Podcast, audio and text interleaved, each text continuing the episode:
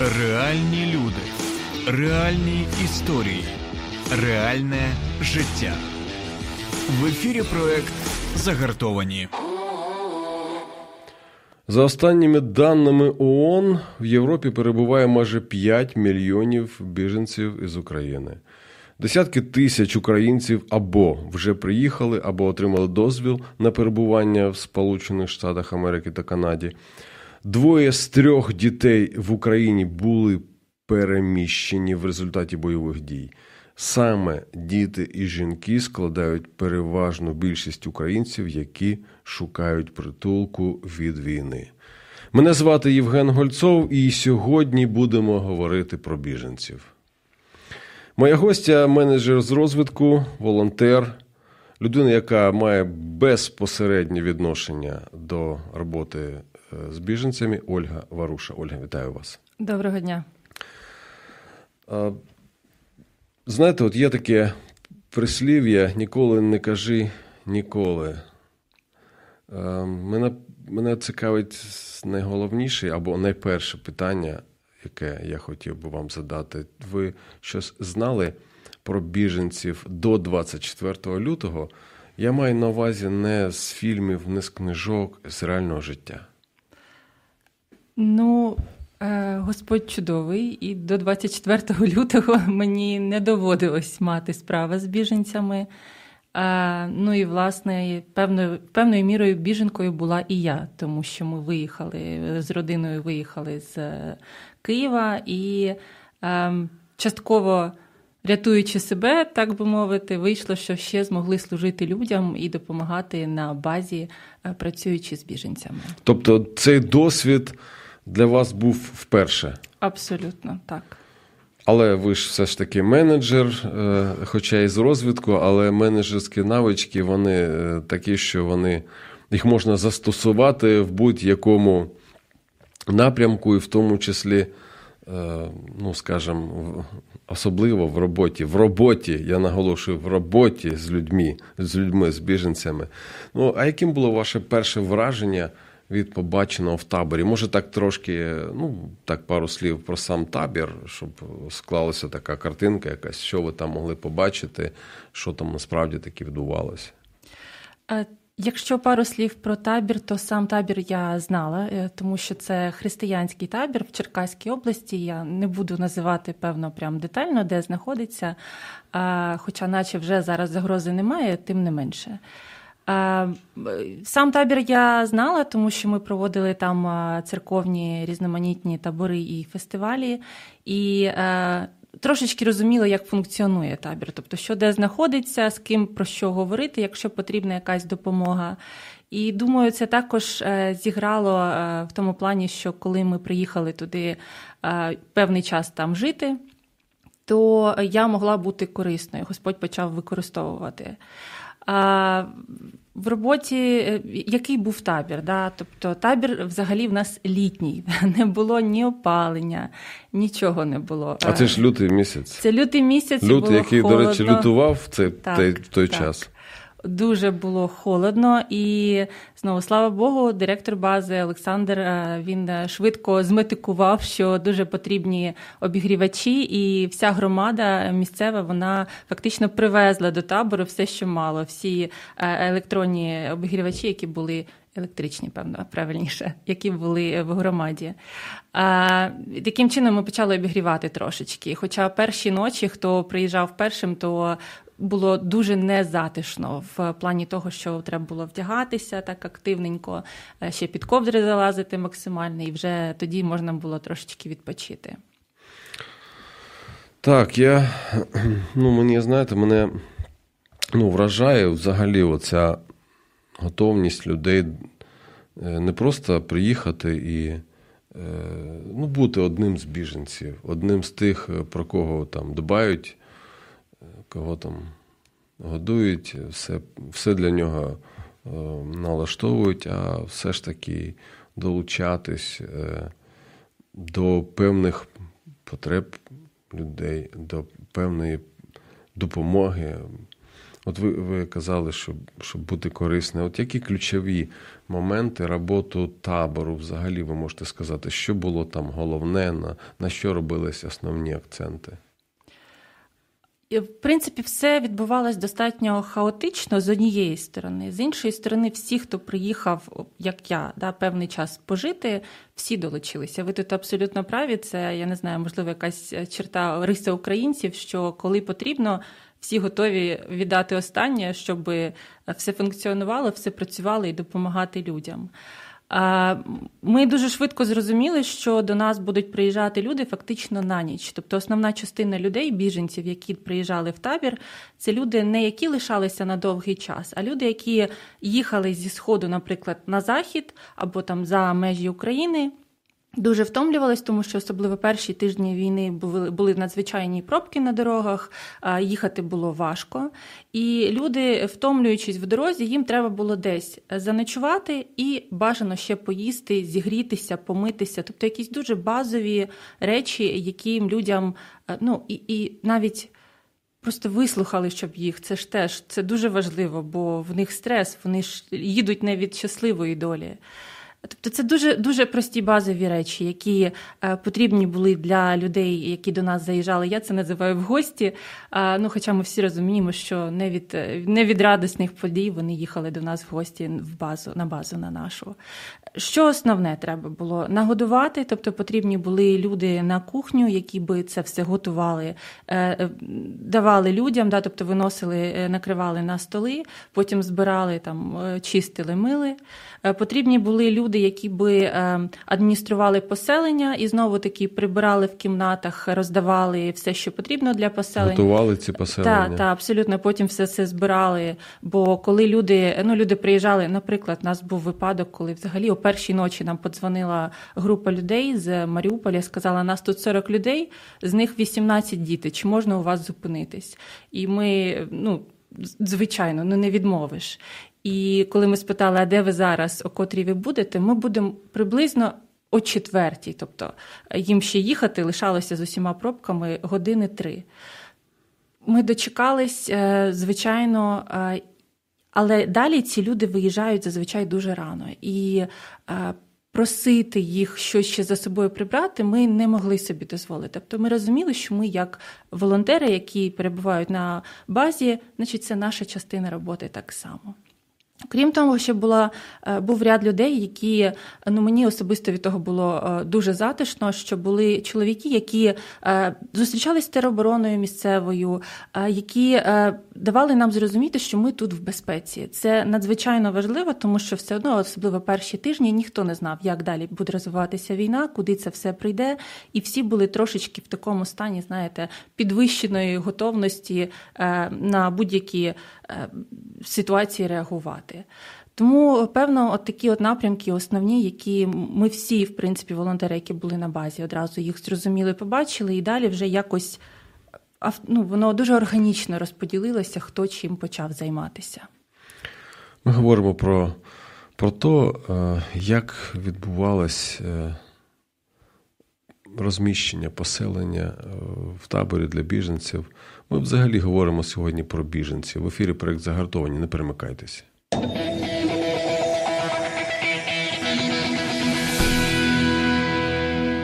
Ольга, яка, може, емоційна, ну, скажімо так, е- яке емоційне, може, забарвлення ви відчули, яка емоція домінувала на початку вашого приїзду до цього табору? Можливо, це не пов'язано з табором, можливо, це пов'язано з, з чимось іншим, з тим, наприклад, що змусило вас приїхати до табору. А, мені здається, що була така подвійна емоція. З однієї сторони, смуток і трошки страх, тому що а, нерозуміння, що далі. З іншої сторони, в нашому таборі була така, ну, неймовірна тиша. Тобто там було безпечно, і від того було якесь щастя всередині, що принаймні на якийсь час ми в тиші, ми в безпеці. І навіть біженці, які приїжджали, дуже часто це було перше питання, яке люди задавали, виходячи з машини чи з автобуса. У вас прилітає сюди? Ну, тут... Ні, сюди, слава Богу, ще ні разу. Ми, звичайно, не можемо знати, що далі, але наразі не було такого. І, і люди аж навіть трошки заспокоювалися, що вони приїхали в місце, де поки що, принаймні, є тиша і безпека. А ви бачили, от коли ви зустрічали біженців, ви ж ви їх розуміли. Мені здається, що ви, як, як людина, яка сама втекла, скажімо, з міста, яке вже було під обстрілами, ви вже розуміли їхній психічний стан, розуміли якісь їхні базові потреби, бажання, а вони розуміли вас? От я маю на увазі, чи була от так, чи було таке взаєморозуміння між тими людьми, хто приїздив, і тими людьми, хто піклувався про них? Мені здається, що дев'яносто відсотків людей так. Іноді люди вважали, що ми не волонтери, а ми люди, які там працюємо, ну, за гроші. Це відчувалось одразу, і ми одразу просто пояснювали, що, будь ласка, зрозумійте, ось ми всі в таких умовах, давайте якось взаємо бути ввічливими, взаємокоректними, але тільки люди дізнавалися, що ми фактично так само біженці і просто волонтеримо, допомагаємо іншим, все це змінювалось, вони вибачались, і далі все було чудово. Мені здається ще також, що найбільше розуміли і найбільше якось емпатія була, да, між людьми, які реально тікали от прям з-під обстрілів. Тому що ем, були в нас групи, які виїжджали наперед, так би мовити, розуміючи, що може дійти і до них.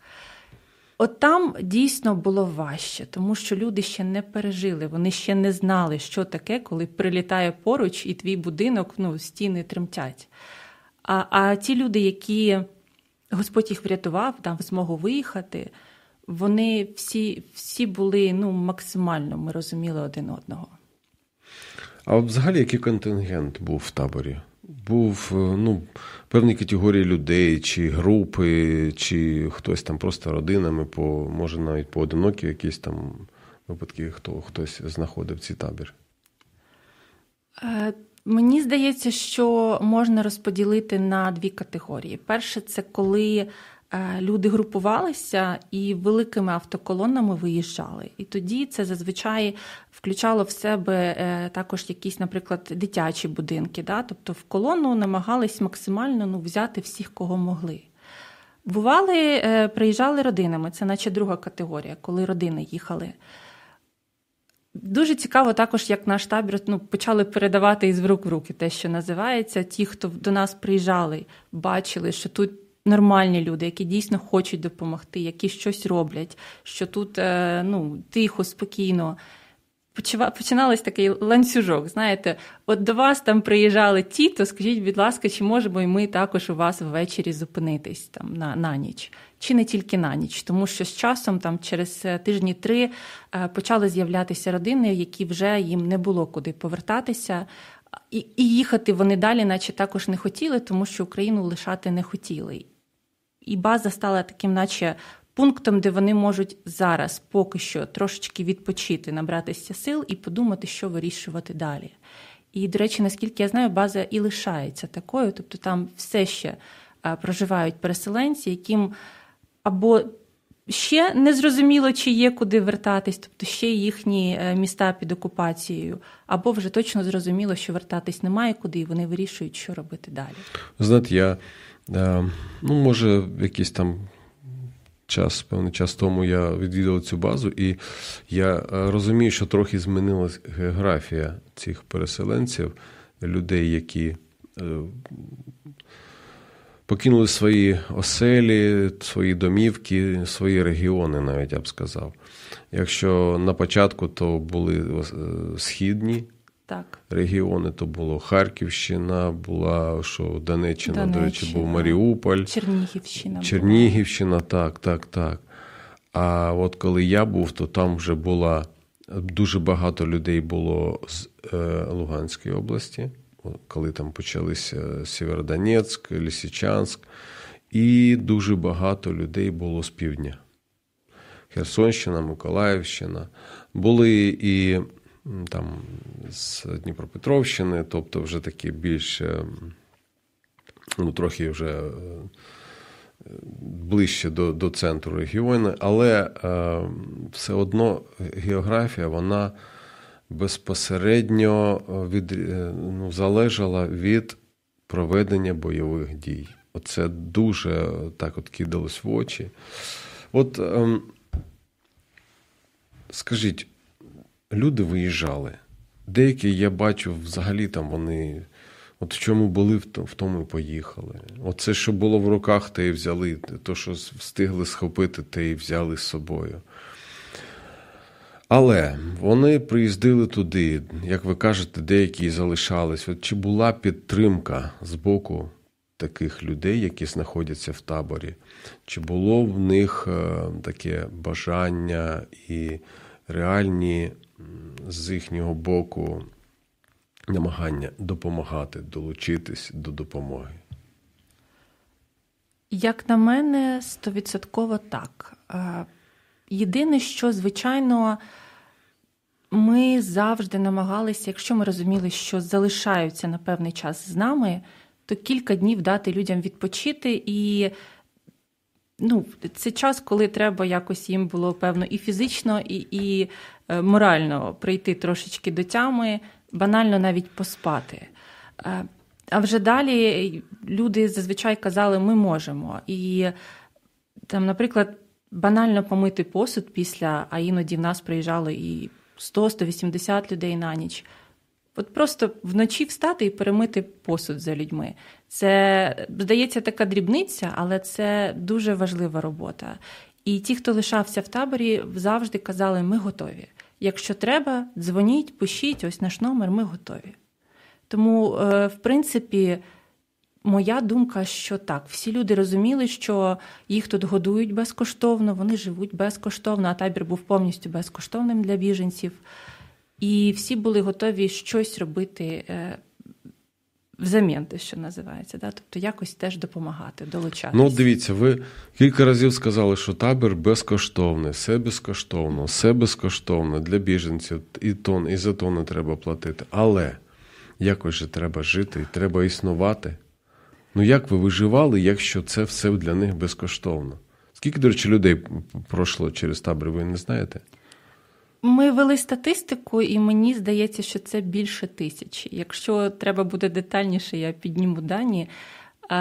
Ви абсолютно праві. Безкоштовне – це таке умовне слово, нічого немає безкоштовного в нашому світі. Дуже допомагала громада місцева, дуже допомагала церква. Допомагали фактично ті, хто приїжджали, часто теж казали, от, от була можливість взяти з кухні, от три пакети каш, віддаємо. Тому... Там вже пакети по двадцять кілограм, там такі вже пакети, да? Тобто там мова йшла вже... Ну, якщо це про, від... про, не про пакети там по кілограму. А... Да, звичайно, коли, коли ми говоримо про допомогу громади, про допомогу церкви, то це не три пакети каші, це були, привозили машинами, да, фурами нам гуманітарну допомогу для табору. Тому дійсно це знову такий момент, коли громада, вся громада, всі українці об'єднуються, розуміючи, що в когось зараз можливості немає. Ну, скажіть, от таке питання, от чесно, угу. Просто ви брали з людей гроші? Слава Богу, ні. Один раз, розкажу випадок, була родина, яка... Коли ми сіли, сілили родини, ми казали, що, ну, дивіться, кімната на вісім, вас четверо, є великий шанс, що ми будемо доселяти, якщо вночі приїдуть люди. І до мене підійшов голова родини, подякував, вони лишались кілька ночей, подякував за табір, подякував, що там все дуже йому подобається, сказав, що хоче задонатити на табір.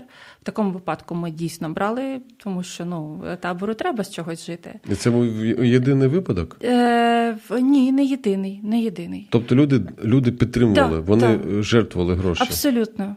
От і, і дійсно, ну, було приємно, що навіть не зважаючи на те, що він розумів, що ми можемо навіть доселити до нього, да, в кімнату, все одно він е, з розумінням ставимося до того, до наших обставин, також скрутних, що... Е, що треба купляти, так, навіть туалетний папір, який абсолютно, там потрібен. Абсолютно. Так, і от, от, от тільки в такому випадку ми брали гроші з людей, коли це було їхнє бажання, їхня...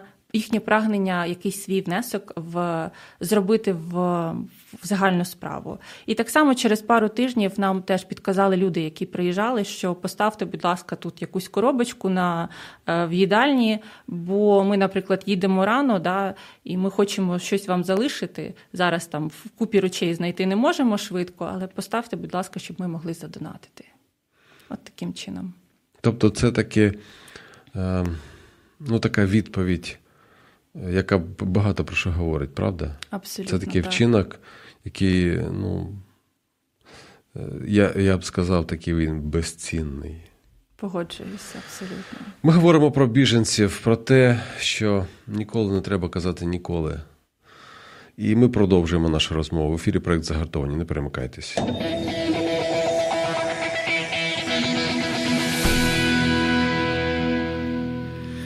Зараз дуже...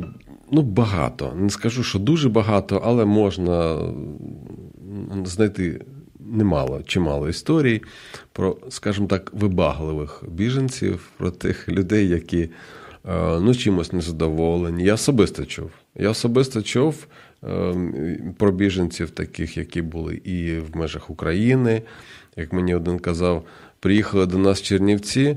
Каже, ну, ми біженців приймали, але деякі такі були, що просто, ну, каже, що я, я просто не знав, що їм сказати. Все, все в них не так, все їх не влаштовує, і це не смачно, і це не м'яко, а це щось там, ну, води каже, гарячої немає. Да, да, тобто такі вимоги, і каже, відносились, відносились до нас як до обслуговуючого персоналу. От ви стикалися з такими випадками? Ну, або подібними? Бувало, але, слава Богу, дуже мало. І, як на мене, це були випадки, коли люди виїжджали наперед, те, що називається. Тобто до них ще обстріли не прийшли, а, а вони вже, ну, треба їхати. Вони вже таких, у них свій бізнес-план, вони вже, да, своїх такі, вже вони знають, що, де, коли будуть робити, з ким, за які, так сказати, кошти, все таке, да? Бувало. Бувало, що люди, але це зазвичай такі трошечки більш заможні, да, яких ще щось залишилось, так би мовити, приїжджали, оцінювали, чи хоч, хотіли б вони на цій базі ночувати, чи там кілька днів пожити. Теж, наче, знаєте, наче готель вибирали на, там, собі на відпустку. Ну, але ми з розумінням ставились до цього. Люди є люди, люди бувають різні. Ну так, кілька жартів внутрі, всередині команди з'явилось, і на цьому, в принципі... Ну, наприклад, ми... які жарти? Ну, про, про готель, що в нас тут лакшері умови, а люди не зацінили. Ми ж, угу, тут, бачите, і кімнати гріємо, і, і все, а не зацінили. В такому, в такому ключі жарти. Тобто все дуже так, вічливо. Всі розуміли, що люди є люди. Це, це Ні, ну, я розумію, що команда у вас виявилась дуже терплячою, дуже така, знаєте, ну, скажімо, по-дорослому себе поводила, да? Ну, а біженці, вони ж все одне було різні. От, чи були якісь там якісь конфлікти серед біженців, між собою навіть? Там же ж і певні були регіони різні, і, може, політичні навіть погляди. Я думаю, нас рятувало те, що вони приїжджали дуже ненадовго. За одну ніч, втомлені з дороги, вони просто не встигали познайомитись настільки, щоб посваритися і якісь конфлікти створити. Хоча, я, ну, наприклад, я завжди розуміла, що в нас серед тих людей, які весь час були на базі, як я вже казала, були люди, які нас захищали. Тобто я розуміла, що навіть, боронь Боже, щось піде не так, завжди угу. є хтось, хто прийде і все заспокоїть, зупинить. Вічливо, коректно, але то вже буде не розмова дівчини з чоловіками, да? То вже буде розмова чоловіка з чоловіком. То... Вічливо, коректно заведе їх до тероборони, та, і... а тероборона знає, що робити, да? Абсолютно. Бо вони вірно. Були злі так. І, і, скажімо так, добре підготовлені. Скажіть, будь ласка, а от якісь історії, ну просто, знаєте, які історії біженців, які вас просто вразили, чи ви вже на все життя запам'ятали? Є такі? Там ж було багато. Багато. Е, була родина, яка приїхала, от в них такий типу бусик, просто весь бусик в слідах від куль, е, замість скла е, плівка. Мене в цій родині просто настільки зачепила їх згуртованість, їх любов одна до одного, бо там були три маленькі дівчинки, тато, мама і дідусь з ними їхав. І вони розказували, як ну, в дідуся вже хати немає, вони там в останню мить виїхали теж всі разом. І при всьому тому вони настільки піклувались про один одного. Тобто в стресовій ситуації всі ми поводимо себе, ну, не найкращим чином. Але от в них того не було геть зовсім. Вони, навпаки, останні були готові для, для іншого віддати. І цим дуже мене якось ну, зачепили, да, те, що називається, що в них вже нічого не залишилось, а вони там останню футболку готові віддати там, дружині чи дідусю, щоб тільки йому було комфортніше. А, були, були родини, які виїжджали, е, виїжджали, а до того там по два тижні ховалися в підвалах. І просто те, що вони їхали і кажуть, от в Харкові вийти на вулицю неможливо, виїжджаєш там п'ятдесят кілометрів від Харкова, а війни наче немає. Все настільки, ну, от якось спокійно, і люди настільки не розуміють, що відбувається в самому Харкові. Теж це зачепило саме тому, що є оця різниця. Навіть десять кілометрів можуть зіграти різницю, чи ти чув, що таке війна, чи ти реально стикнувся хоч трошечки з цим, чи взагалі ти не розумієш, що відбувається в країні. Теж ця родина так зачепила. Там була навіть не одна родина, там вони три машини їхали разом, в них з'явилось півгодини буквально часу, вони знайшли машини і вивезли свої родини. А, а... діти? От, от, там же ж у вас багато дітей було. Дуже багато, але мені здається, що діти все розуміють, звичайно. Дуже важливо, як себе дорослі в цей час поводять. Якщо дорослі зберігають спокій і реагують адекватно, ну як адекватно, в межах можливого, дітям достатньо комфортно, це не зовсім правильне слово, але вони принаймні не хвилюються настільки, наскільки вони могли. А дітей пройшло дуже багато, це дійсно так. І пройшло різних, із певними вадами були дітки в нас. Теж дуже запам'ятала, що вони завжди... Діти є діти, знаєте, діти – це життя, це безпосередність якась. В їдальні, наприклад, у нас були такі стільці, які їздили, катались. І діти гра... почали гратися одразу. Тільки побачили ці стільці, така гурба дітей. Значить, ми тут катаємо одного, потім іншого, потім вони їдуть в госпіталь, потім їдуть ще кудись. І така одразу така туса дитяча створилася. І, звичайно, всім дорослим, які були в тому приміщенні, одразу якось стало легше і тепліше на серці. Тобто діти така... Була певна розрада для нас, мабуть. Ну, так, діти – це... якісь е, особливі фарби нашого життя. Ми говоримо про біженців. Е, ми розуміємо, що ніхто не очікував, ну багато хто не очікував, там, скажімо, те, що відбулося двадцять четвертого лютого. Е, мій, моя гостя – це менеджер з розвитку, волонтер, людина, яка безпосередньо піклувалась, працювала, волонтерила в таборі для біженців Ольга Варуша. В ефірі проект «Загартовані». Не перемикайтесь.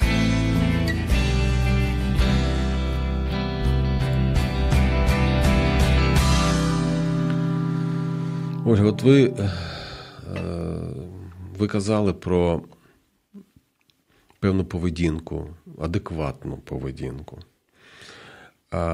Але я так розумію, було багато неадекватної, так скажемо, м'яко поведінки серед біженців. Було таке?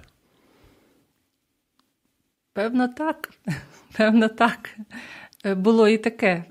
Важливо було правильно реагувати на таку поведінку, якось з нею давати лад? Ну от я от вас слухаю, я, я так дивуюсь, що ви така правильна, все у вас прям, це свята, свята жінка, знаєте, таке, таке. Але агресія, ну це ж не просто там, ну скажімо, якась там маніакальна, ну, при, як сказати, ну, вчинки якісь там, якісь агресивні, типу, от психічно хворих людей. Але це і також спосіб самозахисту. Погоджуюсь. От ви зустрічалися з таким способом самозахисту, як агресія серед біженців? Розкажу одну історію. Я е, розумію, що це не зовсім та агресія, про яку ви зараз питаєте. Була і така, але ну, дійсно то спосіб самозахисту.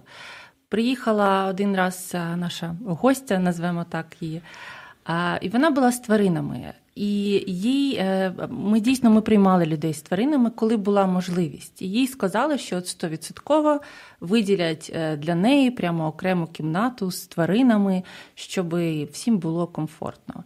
Але, звичайно, ми не, нікому не могли гарантувати того. Можливо, якесь непорозуміння в комунікації сталося. І дівчина ну, так, дуже е, вимогливо да, розказувала, що от мені пообіцяли, давайте мені окрему кімнату, е, тому що, як це так, я їхала додаткових шістдесят кілометрів, щоб саме з тваринками жити. Я на той момент була вже виснажена, шалена, і я просто сказала, вам ніхто нічого не обіцяв, якщо не подобається, двері там, будемо раді бачити вас наступного разу. Ми тут під вас підлаштовуватись не будемо. І розвернулася і пішла. П'ять хвилин пройшло, я підійшла знову до цієї дівчини, ну, бо, звичайно, вона теж, це була її реакція, да? Ну, тобто, якщо дійсно якась сталася помилка в розмові, щось вона не так зрозуміла, і вона дійсно їхала додаткові кілометри, і було, певно, прикро, що так сталося. Ми поговорили, поговорили вже вдруге, вона вже була не настільки вимоглива, оскільки зрозуміло, що ніхто підлаштовуватись не буде, і ми знайшли компроміс, де її поселити, як поселити. І, до речі, з цією дівчиною залишились в дуже приязних відносинах, тобто вона теж з вдячністю задонатила на табір. Тому це, це момент такий, ви абсолютно праві, це реакція. Коли є стрес, коли є втома, проявляється те, що, мабуть, в інших обставинах не проявилося. Ну, ну просто, розумієте, спосіб самозахисту, він же ж не тільки в тих, хто біженці, хто приїхав, а і в тих, хто працює з цими біженцями. Тобто, мож, можливо, якусь історію розкажете, яка була агресія як спосіб самозахисту з боку працівників, так скажемо, волонтерів цього табору. Були такі якісь поведінки, коли треба було просто агресивно поводитись з людьми, просто реагувати таким чином, щоб людина просто зрозуміла, що ну, з нею тут не собираю, не збираються там якось так, як з дитиною маленькою поводитись. Ну, при, приводи були мабуть, для цього? Мабуть, були. Просто в мене дійсно унікальна пам'ять. Я дуже не люблю таке пам'ятати. Тому, мабуть, були. Зараз не згадаю, чесно. Були, так, було таке, що всі починали трошечки наче агресувати, але коли там хтось один дуже м'яко і ніжно казав, ну, друзі, ну, ну, ну зрозумійте, це ж такі обставини, всі одразу хух і встих, ну, стихали, тому що всі розуміють, що дійсно приводу для конфлікту не було. Це просто от, дійсно на втому така іскра і поніслась, те, що називається. А, а прямо агресії, особливо всередині нашої волонтерської команди, не пам'ятаю. А було чесно. Якесь упереджене ставлення до, ну, наприклад, біженців з е, конкретних якихось там регіонів? Може, можливо, не з боку вашої команди, а взагалі між людьми? В нас була команда, яка приїхала з Маріуполя, кілька днів в нас були, і всі, всі чоловіки в команді виявились без паспортів. І всі дуже нестандартної зовнішності. І, а ми обов'язково реєструвалися з паспортами. І там була така певна ситуація, коли ми розуміли, що, мабуть, є підстави, чому немає паспортів в цих чоловіків, але ну, Обставини є обставини. Вони поїхали через три дня, ми благословили і сказали, слава Богу, що поїхали, що не залишились тут довше. Тобто прямо упередженого ставлення, мабуть, ні. Мабуть, ні, тому що всі розуміли, що якраз таки тікають люди з тих областей, де йдуть бої, справжні бої. І тому... Ну і ще треба зазначити, що до нас ми, ми проговорювали, що ми є команда з дуже проукраїнською позицією. І якщо ви навіть її не розділяєте, то, то мовчки перебули тут день чи два, чи скільки треба. І їдьте, розказуйте десь інде свою неукраїнську позицію, якщо вона раптом у вас така.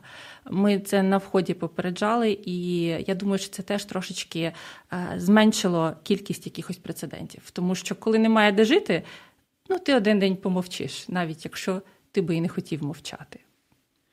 Ну, це якось, ну так, це, ну, я, я, я бачу, що в цьому певні, ну такі, це мудрість, так, попереджати, тобто людина приїздить і одразу слухає, ти, ми тебе тут, все зробимо для того, для того, щоб все в тебе було добре, але ти також тут, не наривайся. Ну, да, тобто так, да. По-простому. Ольга, ви пам'ятаєте, вашу найбільшу, або ваше найбільше бажання, вашу найбільшу потребу, от що ви хотіли більш за все за той час, коли ви там були в цьому таборі? Я дуже хотіла, щоб моє життя знову почало належати мені і Господу, і більше нікому. Тому що коли ти в таборі, тебе, як особистості, яка може своїм часом, наприклад, керувати, не існує. Ти підлаштовуєшся повністю під людей, які приїжджають, під команду, яка працює. І мені десь через тижні три, ну, вже дуже хотілося, щоб все це закінчилось, хоча я розуміла, що ще ні кінця, ні краю.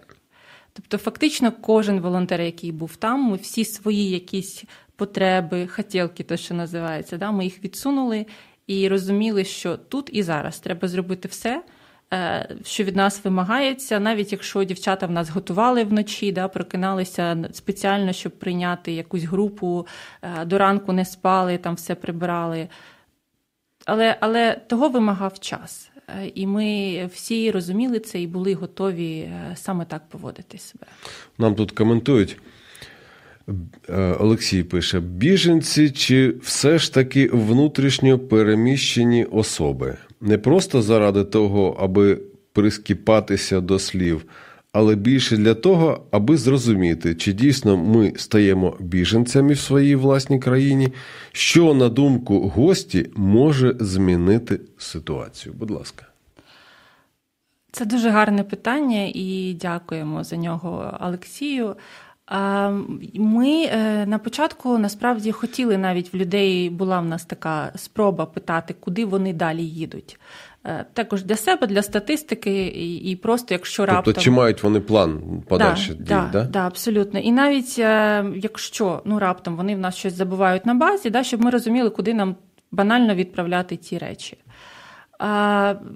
Чи вони біженці, чи внутрішні переселенці, я думаю, що п'ятдесят на п'ятдесят. Тому що, наскільки я пам'ятаю, багато людей хотіло саме виїхати за кордон, поки в країні війна. Звичайно, певно, чоловіки в основному були вимушені, були змушені переселитися внутрішньо на час військових дій. Що з цим робити, да? Якщо я не помиляюсь, останнє питання було... І... Я, на жаль, не політик, щоб коментувати це. Як на мене, зараз вже дуже багато людей вертається. І це дійсно, як на мене, це чудо, коли люди не бояться, зважаючи навіть на те, що все ще війна в країні, вертаються, вже починають відбудовувати і будинки, і економіку, намагаються знайти роботу. Мабуть, от саме в такому руслі, якщо кожен... тобто, що з цим робити? Кожен завжди починає з себе. Да? Якщо ми всі, там, не знаю, купуючи собі каву, при цьому не забудемо задонатити ще на ЗСУ, це буде найкраще, що кожен із нас може робити. А далі вже якісь глобальні програми, проекти. Я знаю, що багато країн зараз готові допомагати нам відбудовуватись, щоб наші українці поверталися додому і жили саме в Україні. Тому я, я вірю, що все буде добре. Просто треба час. Ну, я прокоментую також це питання. Біженці. Чому я називаю цих людей біженцями? Я називаю їх так не, не юридичним словом біженці, а, а фактичним словом, фактичним, ну, тому що вони фактично стикнулись з тим, що вони були змушені бігти, залишати свої домівки, залишати навіть своє місто, свій, свій регіон для того, щоб залишитись в живих. А, або для того, щоб, ну, не наражати себе і свою родину на небезпеку. Тому я називаю цих людей біженцями. Все. Для мене це отак. Це не юридичний їх статус, згідно там конвенції, згідно уставів деяких організацій, а просто це реалії їхнього життя. До Ольга, речі, я... погоджуюсь повністю, дуже гарна думка. Ольга, я от хотів дуже вас спитати. Ви знаєте, от ми інколи так е, думаємо, там, а от так було, було так, а от якби було так. А от якби ви знали, з чим вам доведеться стикнутися в цьому таборі, ви б погодились пройти весь цей шлях знову? Я скажу навіть більше, якби я знала знову, що буде війна, то я би так само лишилась в Україні. Бо були можливості виїхати, запрошували нас ще всередині лютого, приїдьте, побудьте з нами. Мені здається, що в тому є велика свідомість, коли ти вибираєш не те, що краще для тебе. А да, да, я, я би знову поїхала в цей табір і знову допомагала би людям. Слухайте, ну мені дуже хочеться задати вам одне запитання, як жінці. А... Я не хочу, щоб мене сприймали як якогось там хейтера, а, але все одно мені дуже хочеться знати, як ви особисто, якщо хочете, можете не відповідати, ставитесь до тих чоловіків, які намагаються будь-яким шляхом, навіть незаконним, виїхати за, ну, за межі нашої країни. Це дуже гарне питання, і я багато про нього розмірковувала насправді. Я думаю, що моя позиція буде дуже такою нейтральною, просто тому, що в мене, в моєму оточенні, всі мають право, я маю на увазі моя родина, всі мають право виїхати. Тому, знаєте, я не з тих людей, які заклякли тут мимоволі, а хотіли би виїхати, але не можуть, а от хтось порушив і виїхав. В мене інша ситуація. Я можу виїхати, і всі близькі можуть, не хочуть, лишаємось. Тому мені іноді здається, знаєте, це як з тим, коли в нас в армію призивають тих, хто не дуже хоче там бути, м'яко кажучи. Чи хотіла б я собі мати такого напарника в бою? Не хотіла б, бо він, ну, він втече або ще гірше здасть тебе. Якщо чоловіки не бачать себе військовими, можливо, є, ну, моя думка теж, не претендую, можливо, є сенс зробити якийсь офіційний там, можливо, щомісячний донат відкупні на армію. Да, і, і нехай їдуть, але... Обкласти їх даниною. Певно, десь так. І нехай ті хлопці, які готові ризикувати життям, мають е, тоді вже форму, зброю, бо будуть гроші. Ну, це ваша думка, я її не буду коментувати. Мене звати Євген Гольцов, і ми сьогодні говорили про біженців. І моєю гостею була менеджер з розвитку, волонтер, людина, яка безпосередньо відпрацювала в таборі для біженців, Ольга Варуша. Ольга, я вам дуже дякую. Я вам дякую теж, Євгене. Кожен, хто став біженцем, біженцем, не планував бути таким, але... Ніколи не кажи ніколи. А краще поводься з іншими так, як хочеш, щоб вчиняли з тобою, бо що посіє людина, людина, те й пожинає. До зустрічі.